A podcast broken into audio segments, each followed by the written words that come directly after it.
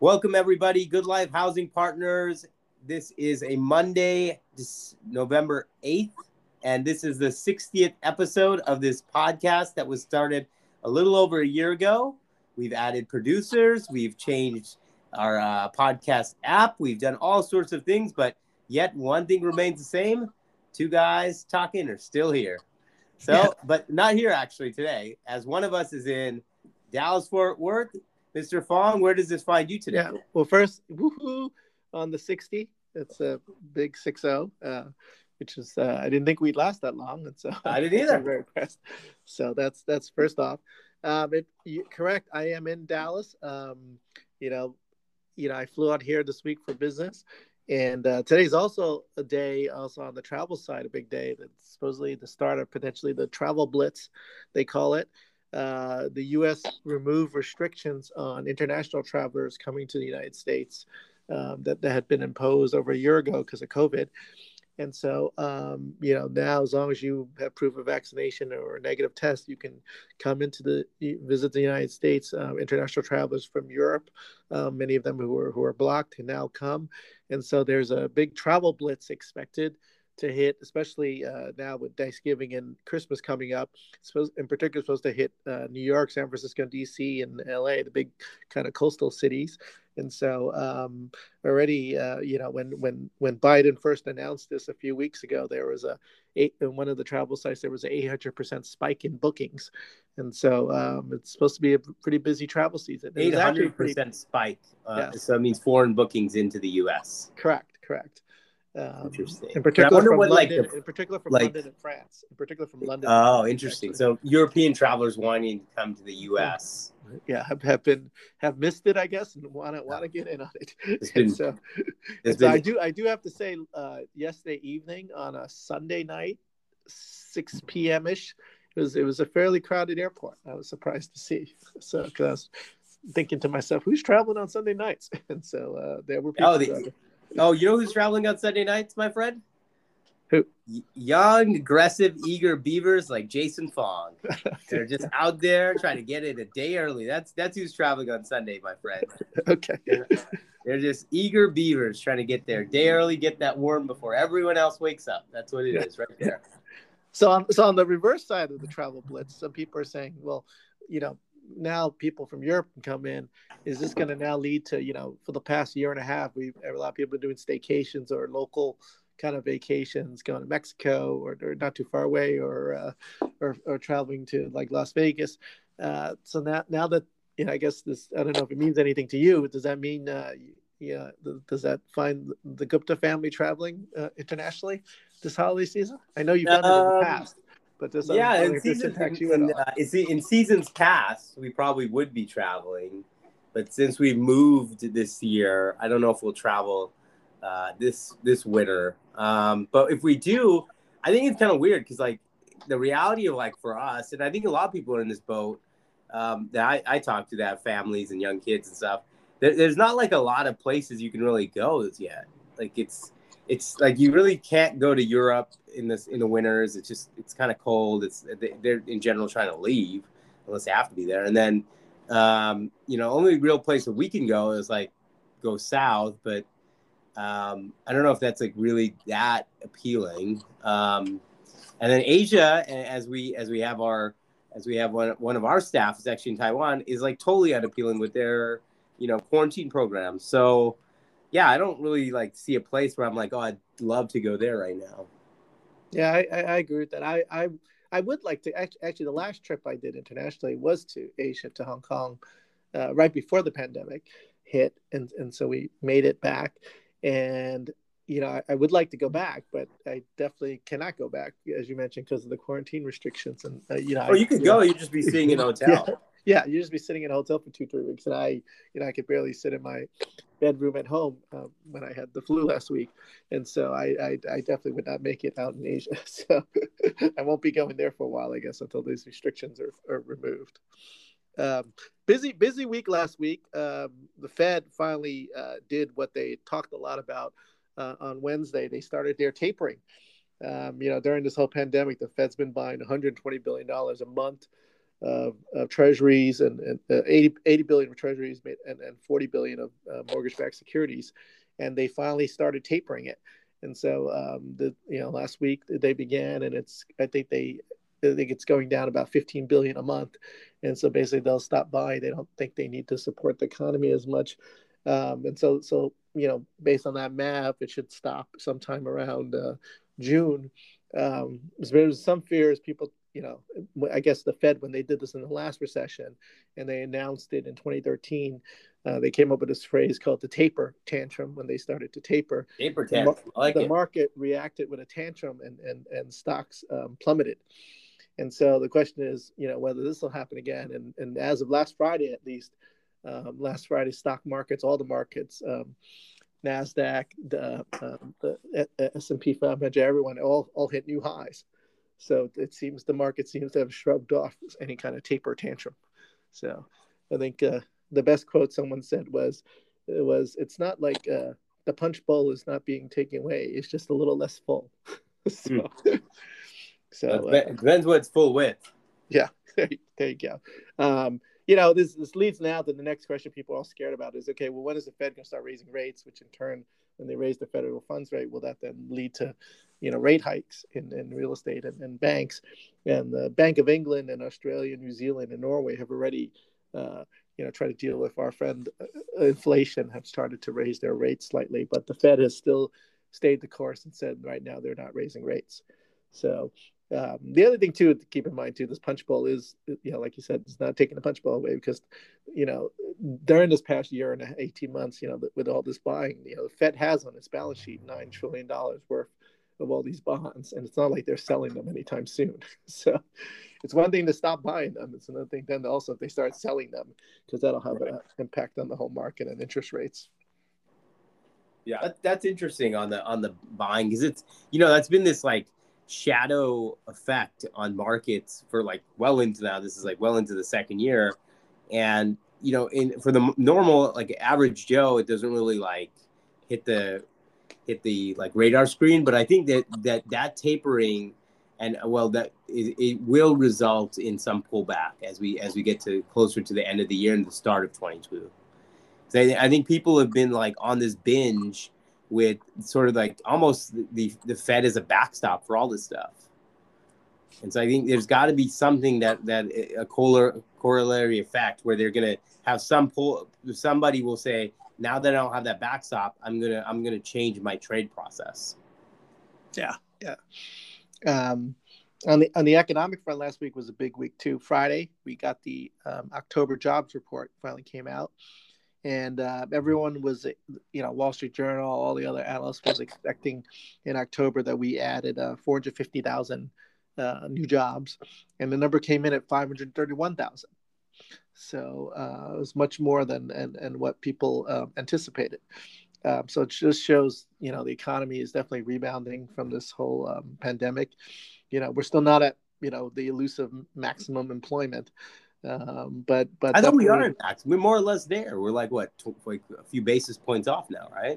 Yeah. Well, there's still there's this missing four million jobs that they said that existed pre-pandemic that hasn't hasn't been recaptured. I mean, the numbers have steadily throughout twenty twenty-one been going up on this jobs report, and so I think it averages out about six hundred thousand jobs. Yeah. And so we had a little delta dip for the summer, but now that's definitely um, you know we've rebounded from the delta summer wave. Um, when you look a little deeper too in some of these numbers that came out on Friday, the other thing that was good, it was a, it was a positive sign, and being good in that sense, was that one hundred eighty thousand female uh, workers came back into the job force, and there was a lot of talk that a lot of women had left the job force because of the child rearing and because there's no child care, everything was shut down because of because of because of COVID, and and so it's a good sign that that, that you know that uh, that mem- that portion of the labor pool is coming back. Yeah, but you know, the, you know the other side that that jobs report's a little bit fluffy is that I bet you a lot of that is seasonal hiring. Uh, no, well, no, they they said they said a lot of this was not. I mean, unemployment rate fell also uh, from four point eight percent to four point six. So I mean, we're not back at I guess pre-pandemic we're at three and a half percent unemployment. Yeah, but I think I think that happens like almost yearly where you get you'll get seasonal hiring for the Christmas holidays and shopping and retail season. And then you lose those jobs that you get into January and February. Yeah. Well, no, but they, but jobs also gain. It wasn't just se- seasonal jobs did grow. That that was part of the growth too. Like that, right. When you looked at the oh, so, okay, market. but the, but also you did have some growth in professional services, which is not seasonal. So right. That's why they see it. Okay. So because the biggest problem they've said is is with the pandemic is you've had a lot of female workers leave the market. Then you've also had sort of older uh, uh, workers leave who actually are not coming back. Some of them becoming permanently or maybe retiring early. And so there's, there's, a, you know, there's, a, there's a worker shortage. And then of course, then there's the, like you said, you know, all the restaurant and the other workers who no one can seem to, you know, find, find, find them to take those jobs anymore. So, which, mm-hmm. which leads to, which leads to like we, uh, what we also talked about, I mentioned it too, since I'm traveling, the, the whole new concept of the, the that phrase skimflation, you know, you know, basically pay the same or more, but receive less. And, you know, I, I can tell you staying at these different hotels now that, you know, everyone's, you know, you, they, they won't clean your room every day automatically like they used to. And so we have to be a little more, uh, we have to be a little more careful with our use of our towels. uh, you know, I, I, what I've done now, I've just basically, anytime I check in somewhere, I just order like tons of extra towels on the app. Yeah, that's smart. That's smart. That's, yeah, we, we did it the old-fashioned way. I just called down housekeeping. Send uh, some more. No, I don't put that to chance. Right when I check in, I put, I just put it right on the app. Uh, well, you're, well, you guys are much more seasoned travelers than we are. Well, this is, this is uh, some of the seasoning I can share with you, David. Yes, yes. I'm learning. I'm learning. Give you some seasoning, buddy. Um, interesting, interesting. What else you got? Well, you know, related to that, I guess, about hiring, getting people back, one of the things I find fascinating, and we talked a little bit about some of the things that people do, you know, you know, other than raises and bonuses, you know, is, is, is you know, isn't that enough to recruit? You would think that's enough to cre- recruit workers back, but some companies have been have been doing more stuff. Uh, one of the things I found most interesting was uh, David's Bridal, the bridal wear company. Yeah. Uh, one of the things they found that really excited employees was, and, and this actually came out during the COVID area where they didn't have enough people, they couldn't hire models to, to do their advertising. So they decided to run these little contests amongst their employees to encourage to see if anyone was interested in becoming a model and, and model some of the company wear. And, and so a lot of people applied, a lot of people really enjoyed it. You know, basically they got a little course on how to, how to pose and, and, and, and uh, You, you know, pose with the outfits and then do, and you know, makeup and everything was done, and they got to keep the clothes and the videos and the photos, mm. which they share on social media with all their buddies, and so it created really good buzz for them. Mm. And so that's one of the things they they they they're now doing permanently. They're actually reducing their use of outside models in their yeah. advertising now. I wonder if it'll save them money. That's really interesting. I wonder if like like all the uh, employees that like we give apartments to, I wonder if they would have the same response if if we asked them to model. if we if we ask them to like put that, their apartments on Instagram and tell them how much they love living in our communities. That's true. It's true. You do it in student housing sometimes when you have contests like yeah. your door contests or patio. We should yeah we should definitely ask our, our some of our student housing managers if, if people yeah. would do that. Yeah yeah. Um, a couple of other interesting things. Levi Strauss, the denim jean company, is actually offering, I don't know why this is attractive to people, but offering free computer coding classes apparently is very attractive now. The jean company? Yeah, the jean company offers computer coding classes. Um, I don't even know love- who wears Levi's, like new Levi's. And then secondarily, I don't know why anyone would go to them for coding help. Yeah, I guess it's it's for maybe they switch jobs. Um, the the inner they're like, hey, let me go check out this box. Yeah. um, this the Chicago tech company actually had a really cute uh, thing. A company called Project forty-four. They actually had their own little company van that they used to allow employees to reserve, and they get to use. And it's basically kind of like from the days of Scooby Doo almost. Even it's like this little van that's got a built-in bed and, and bathroom and shower. And a lot of people just been, you know, taking them up on it and going cross country trips and taking their family, whatever, just to, just to enjoy it. And it's it's been very successful. Mm. Um, and then uh, another company, J B S, which is one of the biggest pork and beef companies, uh, they've been helping their employees. They actually help them build homes. They've been building homes for them. It's innovative so, ways to help their employees. Yeah, in a, in a very very innovative. Um, and, and then on the employee side, right, uh, you know, got some new statistics that trucking, you know, we, we always talk about the ports and the, and the supply chain issues. The uh, trucker shortage, according to the American Trucker Association, we are short eighty thousand drivers mm. that we need in order to, if we had eighty thousand more drivers, we could solve this uh, uh, supply chain mess, and, and things could, the movement of goods would, would, would move a little more freely back to normal. So uh, pre-pandemic, we were short sixty-one thousand drivers. So we've added uh, twenty thousand more drivers we need because of this whole mess. So I don't know where we're going to get these drivers. They they talk about how like states should loosen up licensing requirements and things like that, but you still got to get people to to want to want to do the job. Um, yeah. Which which I heard it was notorious for, I guess, bad conditions too, because you know you, you get paid by the hour, but then there's you, you lose pay sometimes because when you're when you're waiting, like in between trying to pick up the little containers and stuff, because because the ports are not ready. And so, uh, you know, and then, and I guess they, they they don't allow drivers. There's, they need to create more driver uh, hubs for the drivers to wait in, in, in between picking up loads, I guess, because they got nowhere to go to, to no lounges to go to and no place to go to the bathroom, apparently. And so it's a very rough, rough life for the truckers. Hmm. Yeah, that is a rough life, these, these hubs, huh? Yeah, so... What else you got over there? How how is, by the way, like, what do you, so you're in Dallas this week, and we're, we're obviously there for a, a kind of a, a deal where we've got in contract, but um, what do you, what do you like, you know, you just got in, what are you seeing? I mean, is there anything like, you are you noticing anything different? You haven't been in a few weeks? Uh, not noticing too much difference. I mean, it actually seems very similar to when I was here two weeks ago. Um, definitely, you know, see, life seems kind of pre-pandemic. Don't see a lot of mask wearing. Uh, definitely, restaurants were were pretty pretty busy uh, when I when I go to the downtown areas. Um, we we are in town, as you mentioned, um, which we'll be setting out a preview shortly um, on our on our newest acquisition. We're in the contract to buy another one hundred unit apartment complex um, here in in the uh, medical district of, of Dallas, a, a very uh, up and coming neighborhood. Uh, with strong employer base very close by.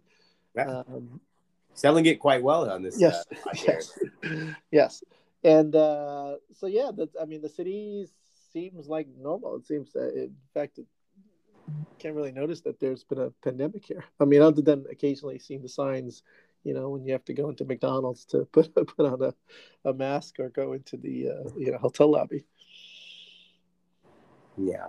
It's it's interesting, like how much, like, you know, these markets that, you know, have have like stayed the pandemic and like more or less just kind of business as usual. Like when you go there, you assimilate so quickly. Yeah, yeah, yeah. It's def- it's definitely uh, you know, just, just pretty normal at the airport. Big crowd. We're all waiting for our Ubers, and you know, Uber's pretty busy. And, you know, the one thing I don't I have to say about this town though is not as many. Uh, I miss sort of the more uh, New York City kind of more restaurants and things being open at twenty, you know, twenty-four hours. I mean, it, you just have your only fast food open at night, and we, we landed pretty late, so I was hungry. That's why I'm lamenting about it. Yeah, you know, one thing you were mentioning on the foreign travel that's really interesting is like that. Some some people have commented that this that this reopening of foreign travel is going to lead to like. Uh, uh, you know, dollars starting to flow back into real estate, and they, like we sort of talked about it a little bit last week on the pod. It was like, you know, if you're if you're in mar if you're like just in cash, right, and and you haven't like really put that money to work, you're effectively losing like, depending where inflation ends up hitting, but you're effectively losing like three four percent on your money, right? And if you're in a foreign market where that that effect can even be more more extreme in certain markets, especially, you know, we have investors like. In Asia, for example, that where the, these this that variance can be even uh, that delta can be even more dramatic. That, you know, there's a, I think there will be uh, there should be a real rush to for some foreign buyers to at least put money to work by coming back into markets like the U S. And it, yeah, and, I, yeah, yeah, no, I think so. I, I definitely agree. I, I think uh, you know, especially like you said there, that especially a lot of Asian countries with their inflation. You know, they're not making any money there, and and so they're they're very eager to to put money uh, back in the U S. And I think also because of, especially in certain asset classes that you've seen time and time again, has has been resilient, like apartments. Yeah. And, so, and, and the other side of it too, like we, you know, when we mentioned earlier, like we have an employee who's who's visiting family in, in Taiwan, and and they and the quarantine requirements in Asia for most Asian countries are, are, are much, they're like real quarantines. They're not like volunteer whatever that's happening here. And so just even just the basic logistics of of getting somewhere to go see an asset are just way easier in the U S, whether that's good or not, and you, wherever your opinion sits on all that, it almost doesn't matter because. You you if you're trying to put money out to work, in a lot of ways, because these restrictions have been lifted, it's actually like way easier to come to the U S to put money, and you can you have some like refuge in that this is probably the safest market in a very unsafe sort of time to invest in. Yeah, so it, it's sort of like set like leads up well to like you know what while the markets like we're seeing. You know, I was, I've been talking to brokers, like, all you know, in different markets for last week, and just how they're going to finish the year. And most of the most of them, unless they've got like a, a significant amount of listings that are coming to market or they're planning on marketing this year, most in the apartment space aren't marketing anything like for the rest of the year. Like whatever they have, they're going to wind down, they're going to close, and then that's it for twenty twenty-one. And then they're going to bring those new deals out in twenty-two. And if we look at like the other food groups we're in, like industrial. There's nothing, like literally nothing. And so, you know, on on on this front, you're going to see, I think, as as the year comes to a close and we enter twenty-two, that like deal volume will actually start to, I mean, it should probably go down, but but buyer volume will actually probably go up because you have this new, whole new group that has not like had ability to come here for like good eighteen months.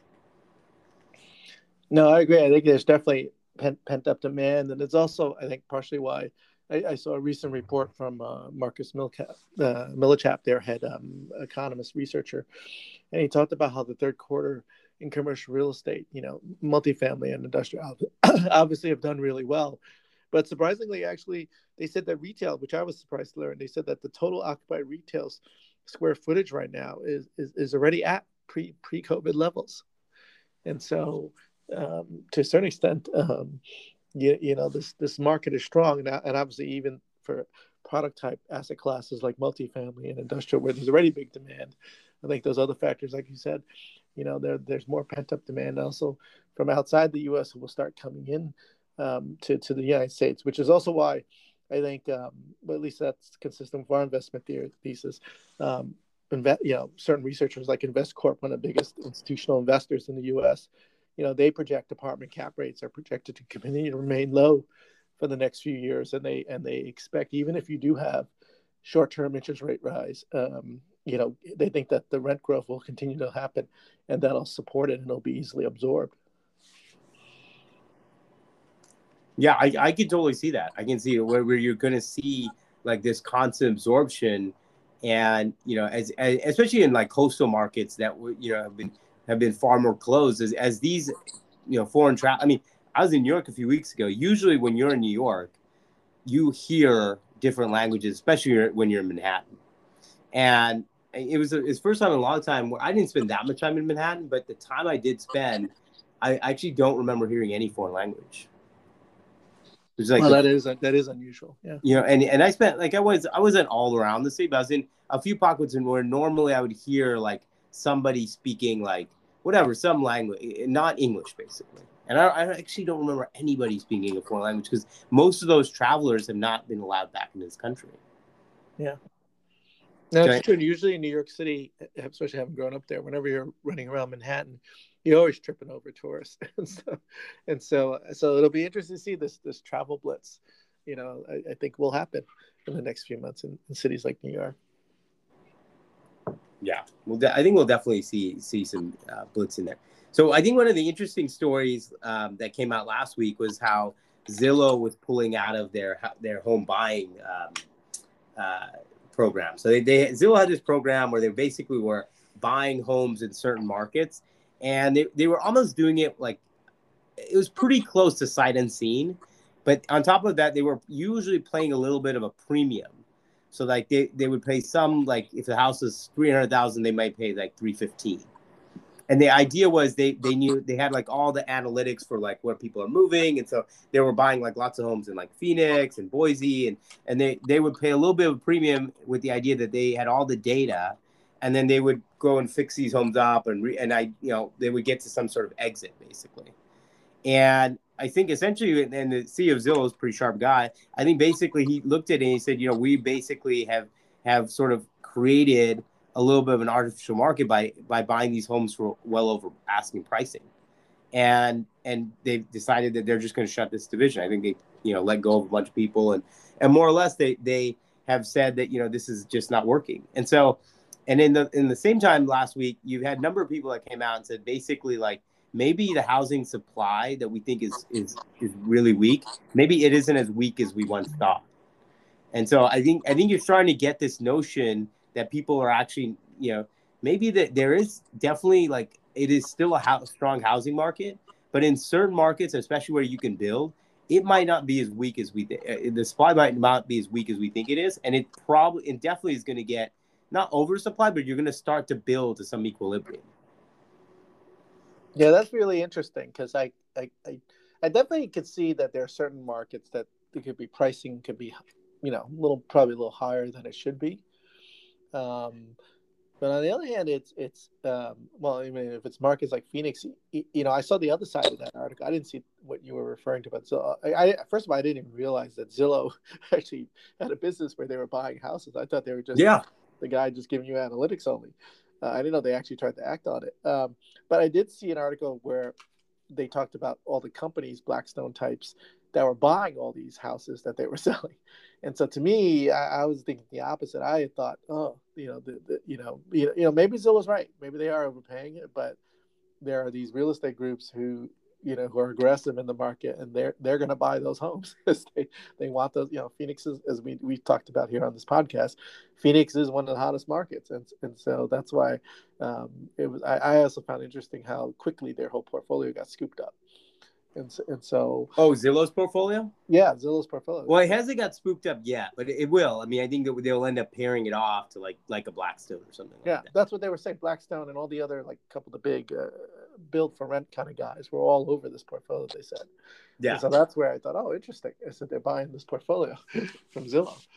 Yeah, that, well, that's like the whole thing, like behind like Opendoor, Redfin still has their own platform. There's a bunch of them that have these like platforms where they're basically trying to buy homes using data and then essentially flip them like in some term and and create a flip opportunity basically. Mm-hmm. But I, I think it, it, they they've sort of figured out that, that like that's much harder to achieve, and and maybe maybe they were feeling the pinch of some losses, or maybe they just saw the writing on the wall that this is gonna this might not end as well as we thought. Yeah. And so they, they basically stopped it. Yeah. Yeah. I think it's probably a combination of all that, probably some losses, and also probably, I mean, to be honest, I mean, I don't know if Zillow's really, you know, made to be like how some of these companies are all set up to to flip and trade these homes and, and you know, manage them and prune them as necessary, et cetera, and run them, too, as rentals. So that could be part of it, too. Well, I think part, a part of it also is just like, the you know, typically flippers, they, they don't have, usually, like the, the guy, you know, everyone knows someone that's flipped a house or something. Like the the kill, the, the part that's really difficult in that process is like the hold. And so guys that are like, even even in Zillow for how big they are, they just can't like, they don't usually, holding these things is a, is a huge problem. And so if the markets are slowing down even a little bit and you start holding longer, that hold period becomes very difficult for balance sheets basically. Yeah, yeah. Which I think is different for the other guys who are the professional, you know, built to built to rent kind of guys now that are in the. Oh yeah, those guys are different. Yeah, they yeah. have a much. So that's that's where I thought it's interesting. Well, it, it makes sense for Zillow to get out, but for these other guys, it's actually a good opportunity for them. So. Yeah, it, it's funny. It's like you know, like I think what's interesting about it too is that like, you know, home flipping. You know, you, there you hear about some of these people. You see some of them on like H G T V or whatever. They flip houses and stuff. But like generally, for most people, it's like a side hustle. And then Zillow wanted to make it into like a like a side hustle, but like in like a half a billion dollar scale. So it's just like, I don't know. Yeah, it still boggles me. Like I part of me just think, why is Zillow doing that? That's like like stick to your uh, your your uh, tea, your cup yeah, of tea. Stick, yeah, no, just stick to it. Like, let me know what my neighbor's house is worth, so I can feel yeah. better about mine. Yeah, you know? So I can figure out. Yeah, exactly. Just stick to that shit, right? Yeah, or get into the yeah. appraisal business, but uh, yeah, why are you trying to run the portfolio? Yeah. All right. Well, that's it on the Zillow marker. Uh, I think we have a uh, a question this week, and this one comes from our from our always e- eager beaver uh, uh, associate pro- uh, producer there, Jason Fong. Please do, my friend. Okay. Uh, the question I had is a little anecdotal based. You know, I noticed that during COVID in Los Angeles, there's kind of been a rise in uh, valet parking. So I wonder if that had kind of had an impact on Uh, real estate values for parking, parking lots, parking spaces, structures.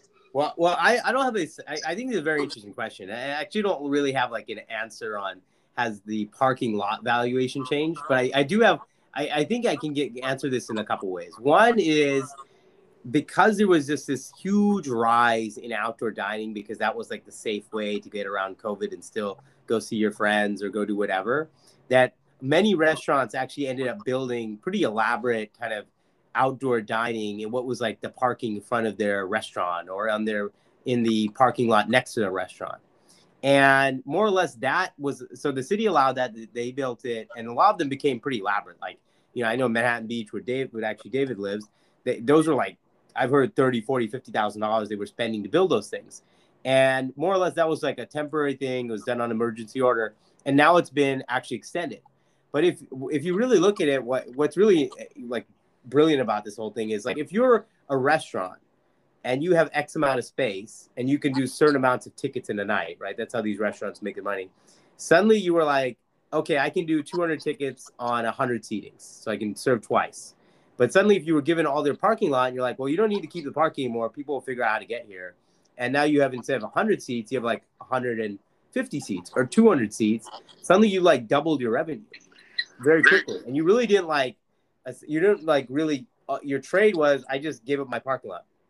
And so I don't know that the parking lots went up in value, but I can tell you for sure that certain restaurants like crushed it with this thing. And so they're, and they're still, and I think what's going to happen is, and I'm seeing, and I saw this in New York too, that they're not giving that space back. So that space is going to continue with the restaurant, whether it's the Cheesecake Factory operating that, or it's, you know, John and Vinny's or whatever. They're not giving that space back, and they're they've actually created a, a, an additional market by having more seats. Yeah, so, I mean, I, I mean, it definitely. I agree that that that to the restaurant, it's not like they make money off the parking. So, like, if you have less yeah, parking, they don't care. It, it's really a means to get the customer into the into the table, so they can have the table revenue. And if you can now, if you've expanded basically the footprint of their of, the, of their restaurant, really. Um, that's that's a good thing for them. So I definitely think restaurants favor it. I think also like it's become permanent. I know there are a lot of talks about it in L A too, making it permanent just because, you know, especially when it's nice weather in L A, you know, just having, you know, outdoor t- dining can be pleasant. And so, and so uh, it's definitely a win for the restaurants. It, it's, it, you know, gets more people there. Hopefully it's a win for the landlord because maybe the tenants won't, won't, you know, go out of business and they can pay their rents. Um, I don't know who it's who it's a loser for, other than, than maybe the patrons if we're going to pay more for valet parking, but it, but it's definitely not the parking was not money making for the for the for the restaurant. So so on the flip side, they got something money making. So I definitely think it was a good thing for them. I don't know if it increases values of the real estate underlying real estate though. Yeah, I, I don't yeah I know how it affects the underlying. It's hard to judge on that. I mean, I think it essentially starts running with the restaurant, even though it's a public space, in most cases like. So, but it starts running with the restaurant as if it's, I mean, it's actually kind of a boon for like probably the the real estate owner as well as the restaurant, because the real estate owner suddenly just got all this extra space to, whether it's whatever the tenant is, he now has a lot more space to give them. Yeah. Yeah. Yeah. In some ways going around the original city requirements of having the parking there. So you, you know, on, on a side note, like at, actually Pasadena for the first time last week, they agreed eleven nothing on their city council to start charging for parking. And and so th- I guess they, I didn't realize this, but and, and because where I've moved, I actually end up in Pasadena quite quite much more than I ever have. But um, essentially, they, they had a lot of free parking there. And they they decided that they were going to charge a dollar for every, for every hour of free parking. It was free parking. Now they're going to charge a dollar per hour. And and the city council approved it eleven nothing. But then when you look at the comments like of, of this approval, of this article I saw, it's just like tons of people. This is in Old Town. So this is the main retail hub of Pasadena, where people were just like, I'm never going to go to Pasadena again. I hate Old Town. I can't believe they're charging for parking. And now they're charging a dollar and then they're going to charge four dollars. And it's just like this like stream of commentary. And if you look at it, like in, in most places that like have great walkability, the parking's like really, really expensive in general. Like if you like go to like London or Hong Kong or even like downtown Los Angeles, like it has some walkability, the parking's really here. It's like forty, fifty dollars a day. It's, you know, if you park in the meter here, it's like six bucks an hour. So it really shows you like when when communities have had something and then suddenly it's taken away in one swoop, it's like creates a, a really a big stir. But I think in the end, what'll end up happening in places like Pasadena that suddenly charge for parking, it'll actually be better for the overall uh, city itself, because you'll actually get more patrons coming in ways and not worrying about the parking as much. Yeah, you know, they'll use alternatives, or they'll just Uber. Or they'll just Uber, yeah. And that's that's what you really want people to do, because then they then they have two glasses of wine instead of one. Yeah, there you go. um, all right, let's go to our. Uh, so, so I know that's not a great answer, Jason. It allowed me to to uh, go off on the topic I, I feel somewhat passionate about, but uh, but uh, but thanks for the question. Oh no, definitely some interesting insight. Anytime, buddy. Um, all right, items of the week. D- David, you gave us a bunch of numbers. Any number uh, you didn't give us? Uh, no, I pretty much gave you all my numbers for the week. All right, well that's fair. Um, so I I I, I got a good one actually. Um, so this is just a Los Angeles number, but so basically the number is. is sixty-three percent. And so this is from Deloitte and Touche. And what they're saying is basically shoppers based in L A are planning to spend more this holiday season, budgeting about two thousand fifty dollars or sixty-three percent more than the twelve fifty-six that they planned to spend in twenty twenty. And this is by Deloitte and Touche. So you're, you're definitely going to see, like we've been sort of talking about, like, you know, even with supply chain woes and things of that nature, you, you, people are definitely looking at like a, a spend, a more of a spend this uh, this winter. Interesting, interesting. You know, you know. Uh, one thing I was going to say, I, I didn't talk about when I was talking about skimflation was, you know, Black Friday. I'm definitely seeing a lot more advertisements about Black Friday, like now, before Black Friday has even, you know, gotten anywhere close to. We're still a few weeks away from, but everyone's hyping sort of Black Friday sales or or, or get it now because the, they'll be, you know, you won't get it in time for Christmas kind of thing. So it does seem to create a little bit of urgency and. Uh, I do, I do start to feel uh, that that maybe I need to need to shop more. Uh, okay, uh, I think this is uh, this is it for us this week. I actually don't have any content, but um, and uh, or actually this was an upgradeless week for me. But David, do you have anything? Uh, my only content was I I started watching, because I hear you talk about it so much. I started watching Succession a little bit. Oh, come join us, so, my friend. Come join so, us. Um, and I actually, I was also inspired by, I saw an article about how, like, apparently there's a lot of family-owned businesses around the country, and uh, they, they like to watch it, too, one of the big audience members, because they kind of relate to some issues, and, and some of the, you know, they think some of the things they talk about is, is uh, you, you know, because a lot of times a family business like like Succession is a hard thing to talk about, and so yeah. They think it's yeah, a good it's thing to, to, for them to see that, because then they, they see the extreme, so they see like, okay, we never want to be like those guys, and, and so yeah. Uh, but that's an interesting fan base that, that they require. So I was curious. I said, oh, let me start watching this little bar. It, it's a fun so, show for sure. It is a very fun show. I, I yeah. enjoyed it very much. So that's my uh, excellent, excellent. Well, oh, uh, thanks to everyone for listening. Make sure you continue to subscribe. We're uh, steadily growing our user base. We'd love to get more listeners, so please do subscribe on whatever podcast app you're using. And if you have any questions, continue to send them to pod at goodlifehp.com. You can find us on all the social media, Instagram, Facebook, Twitter, and LinkedIn. And thanks again, David Fong. Any final words from da- from Dallas? Uh, be safe, everyone. Stay vaccinated. Get vaccinated. Bye. Bye.